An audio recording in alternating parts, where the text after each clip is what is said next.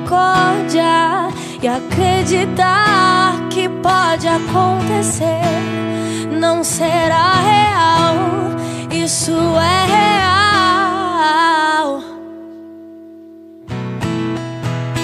Eu quero viver, eu quero aprender, mesmo que pela dor ou seja pelo amor, mas que seja real. Naquele tempo, Jesus viu um homem chamado Mateus sentado na coletoria de impostos e disse-lhe: Segue-me.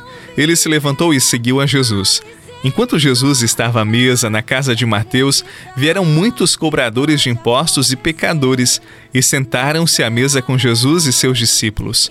Alguns fariseus viram isso e perguntaram aos discípulos: Por que vosso mestre come com os cobradores de impostos e pecadores? Jesus ouviu a pergunta e respondeu: Aqueles que têm saúde não precisam de médico, mas sim os doentes. Aprendei, pois, o que significa: quero misericórdia e não sacrifício. De fato, eu não vim para chamar os justos, mas os pecadores. Palavra da salvação. Glória a vós, Senhor. Minha filha, eu quero ser na tua vida o teu Senhor. Desejo derramar o que me pede, pois muito desejo que venha a mim. Minha filha, o meu desejo é que confies no meu amor. Pois quanto mais me pede, muito mais eu dou. Basta confiar, minha filha. O meu desejo é confiar, confiar. A ação de Jesus começa chamando Mateus onde ele se encontrava, na coletoria de impostos. Aquela coletoria era o seu trabalho, mas também era o local onde Mateus se corrompia. E uma vez corrompido, ele pecava, ele cobrava mais do que era devido. Ele era injusto, maldoso naquilo que fazia. Jesus não olhou para o pecado nem para a corrupção de Mateus, ele olhou para o coração e chamou aquele homem para ser seu discípulo. Com o chamado de Jesus, Mateus deixou a coletoria de impostos e foi atrás dele. Ouvir o chamado de Jesus é deixar aquilo que nos mantém corrompidos e presos ao pecado. E o mais bonito é Jesus na casa de Mateus. Ao lado dele sentaram-se também cobradores de impostos, outros pecadores, e Jesus fez refeição com eles. Talvez você ache que ser pecador é uma coisa muito genérica, todo mundo é pecador. Com os mais pecadores, com aqueles que não damos nada por eles, achamos que estão perdidos, que não tem mais jeito. Jesus faz questão de sentar-se com eles para mostrar que o seu coração, em primeiro lugar, veio para quem está doente, enfermo e em pecado, para quem está perdido, para quem parece não ter mais jeito. Se nós temos jeito, toda criatura humana, por mais perdida que pareça, em Deus ela pode se encontrar. Por isso, não condenemos ninguém, não atiremos ninguém ao inferno e não percamos a esperança por qualquer alma sequer.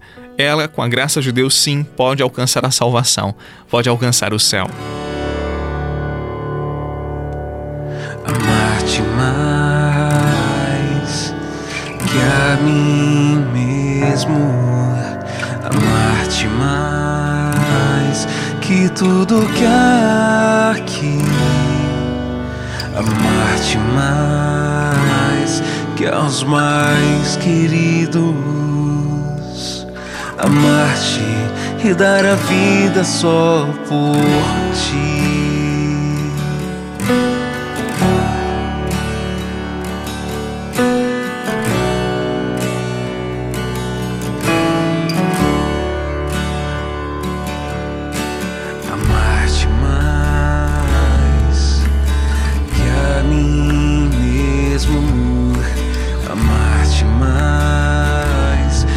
Tudo que há aqui, amar-te mais que aos No início do evangelho de hoje, diz que Jesus viu um homem chamado Mateus na coletoria de impostos.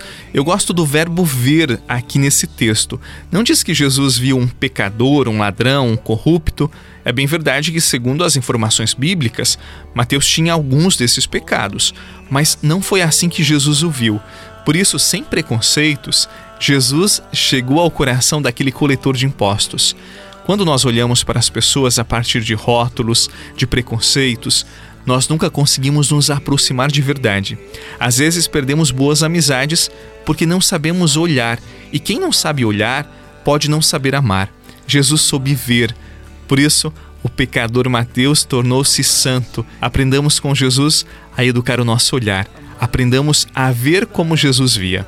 Que Deus abençoe a sua vida, os seus sonhos, os seus projetos, que tudo dê certo segundo a vontade de Deus na sua vida. Em nome do Pai, do Filho e do Espírito Santo. Amém.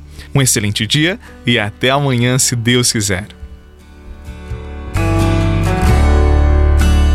Com minhas forças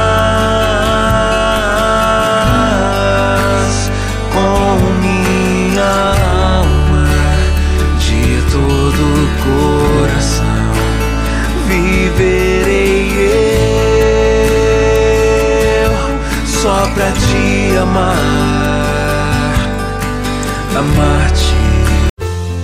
Você rezou com o Padre Eduardo Rocha, pároco da Catedral de Tubarão. Você pode acompanhar todos os dias pelo Spotify, Deezer, Castbox, Google Podcasts e YouTube. Basta procurar Oração da Manhã com o Padre Eduardo Rocha. E se preferir para receber pelo WhatsApp e Telegram, envie a palavra oração para 48 996 44 1433.